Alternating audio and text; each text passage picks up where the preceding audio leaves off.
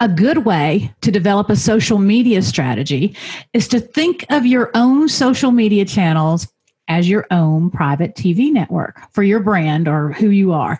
You're the director of programming. Whether you're on Facebook, Instagram, TikTok, or YouTube, you're in control of what goes on your network. When I worked as a television producer for ESPN, there was a phrase used commonly, and I know it's used in other categories too, like politics and publishing. You have to feed the beast, and the beast is always hungry. How do television networks decide to feed the beast? Well, let's look at ESPN as an example. You've probably watched at least one show on one of the ESPN networks. Have you ever wondered why they program certain shows at particular times? Why they run news and information programming or talk shows, as well as live Major League Baseball and SEC football games? They're feeding the beast, and it's all based on their audience and what they've told ESPN they want to watch. Viewers tell them through ratings, but the network also does a tremendous amount of research and testing to see what they can offer the audience that they will like. Did you know that some television programs get tested by a method known as dial testing? This is an intense type of focus group where people watch TV and actually continuously give feedback in real time as they watch. They record whether they like or dislike the content by moving a control left or right. That's how important it is to networks to understand what their viewers want to watch. So, thinking of our social media channels as our own private television network, many of us probably can't afford focus groups or dial testing, but the feedback we get from our followers can work in the same way for us. Okay, as we think about how to program our own private television network, let's think about what it is that people dislike most about watching TV shows now commercials, we don't want to program our own private TV network with mostly commercials. That's why a lot of us are cutting the cable cord and networks are scrambling to figure out what to do about it because we don't want to watch commercials. If your social media is filled with only you promoting a product or service or something you want someone to buy, then you're running mostly commercials. Instead, let's think about what kind of TV shows people like. Our people meaning fans of the outdoors and fishing, like to watch fishing shows, of course. But more specifically, most of us like to watch fishing shows that teach us how to be better anglers. How to shows. Listen, DIY or how to shows are as natural a fit for fishing brands as they are for cooking. And there's a lot of cooking shows out there. I was a producer for ESPN Outdoors for years, and some of the best rated shows were those that taught people how to fish. In fact, I produced a show called Bassmaster University that was all about tips and techniques, and people still ask me about that show today. It was like 15 years ago. Another type of show that people like to watch is programming about seemingly normal people in unusual circumstances, reality shows. Listen, people love watching real people in their lives. Some reality shows are just awful, but they're like train wrecks you can't help but looking at other reality shows like The Amazing Race are not overly dramatic or embarrassing, but still just as popular because they show us how people think and make decisions when they're under stress. So, what could your own reality show look like? Okay, who are the people in your life that you can introduce? What do you do when you're not on the water? How do you spend your evenings or your mornings?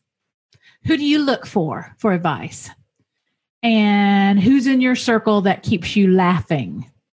It's only human to be curious about the lifestyle of other people, especially people we envy or admire.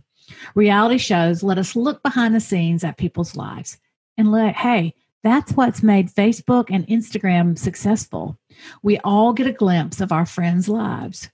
So think of think of some of your own television network as your own reality show. Only you don't have to be over the top like the Kardashians.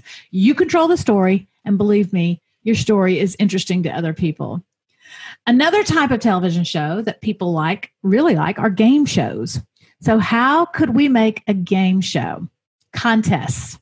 Okay, before we go on, think about all the daytime game shows that have been on the air for decades. The Price is Right started in 1956.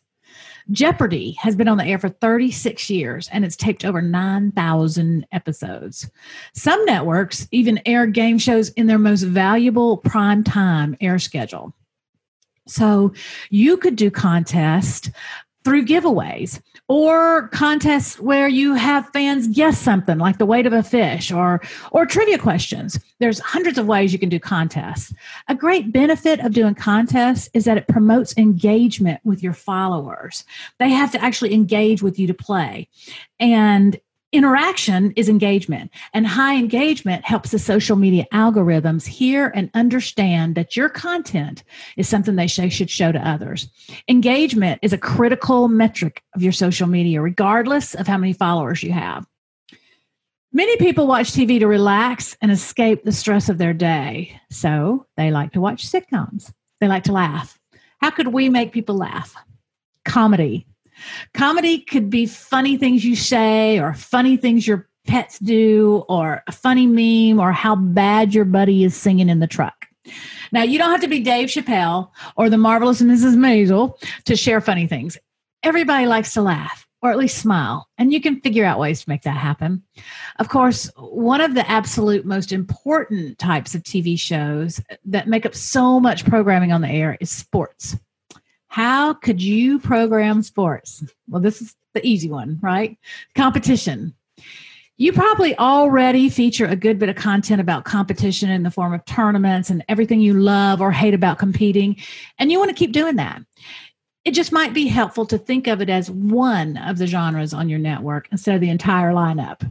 If you think of your social media channel as your own private television network with different types of programming, you can also plan to mix in commercials with all of these, these shows. So maybe you post about how to rig a drop shot and then a funny meme about the boat ramp before you sprinkle in a commercial or a promo about a product.